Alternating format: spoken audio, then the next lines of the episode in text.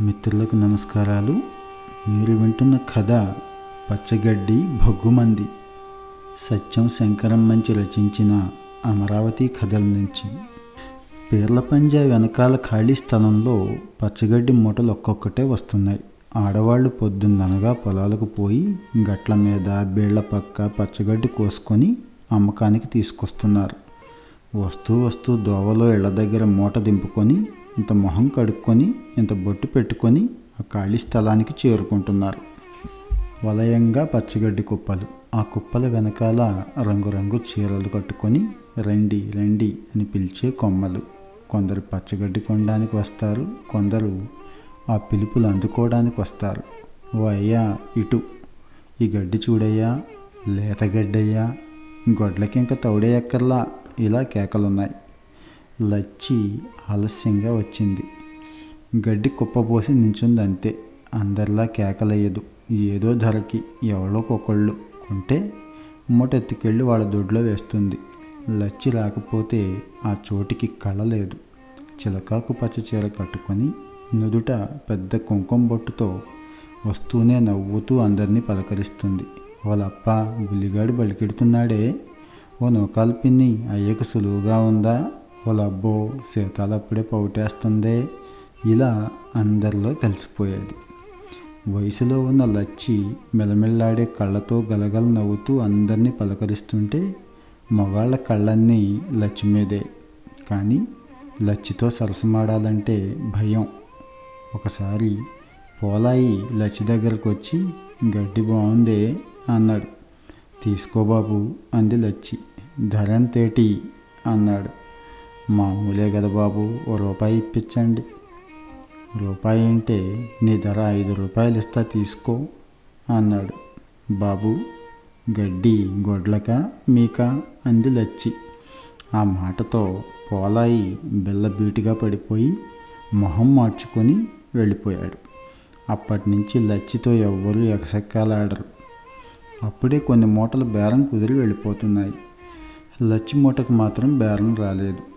గడ్డి పై పైకి కుప్పగా పోస్తూ నించుంది.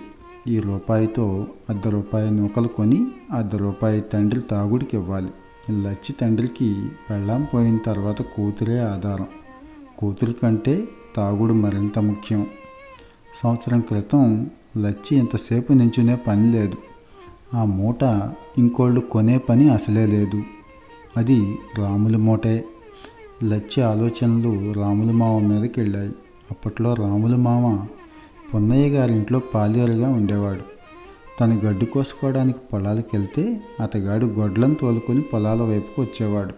గొడ్లను బీట్లో వదిలేసి తన్ని వెతుక్కుంటూ వచ్చి తనతో పాటు గడ్డి కోసి పెట్టేవాడు పొద్దు నడినెత్తుకొచ్చాక తను తెచ్చుకున్న బువ్వమూటని లచ్చికి పంచేవాడు. కుంటలో ఇద్దరు నీళ్ళు తాగి మర్రి చెట్టు కింద ఊసులాడుకునేవాళ్ళు. సాయంత్రం లచ్చి గడ్డి మూట కట్టి తలకెత్తమంటే తమాషా చేసేవాడు. బరువు బరువని సగం ఎత్తి మూట వదిలేసేవాడు. లచ్చి ఒకటే నవ్వు. అలా ఐదారు సార్లు వదిలేసి మూట లచ్చి తలకెత్తి దగ్గరగా జరిగేవాడు. ఒంటికి ఒళ్ళంటుకునే వేళ లచ్చి మూతి బిగించి పోమామా అని గడ్డి మూటతోనే అవతలకి తోసేది. రాములు నవ్వుకుంటూ లచ్చి జడలాగేవాడు. రోజు ఇదే వరస. డొంకలో నడుస్తూ కబుర్లాడుకుంటూ ఊళ్ళోకి వచ్చేవాళ్ళు లచ్చి సరాసరి పీర్ల పంజా దగ్గరకు వస్తే రాములు కొట్టంలో గొడ్లను కట్టేసి గడ్డి మూటల దగ్గరకు వచ్చేవాడు యజమాని చేత ఓ పావలా ఎక్కువ ఇప్పించి లచ్చి మూటనే కొనేవాడు. మామ ఇందులో సగం గడ్డి నువ్వు కోసిందే కదా నీ కట్టం నాకు ఇస్తున్నావా అని లచ్చి అంటే నా బతికే నీకు దారిపోస్తున్నాను గదే అనేవాడు రాములు. రాములు తన బతుకు లచ్చికి దారిపోయలేదు. పెద్దల్ని కాదనలేక కట్నం డబ్బు అన్నీ భ్రమిసి సీతాల మెళ్ళలో తాలి కట్టాడు.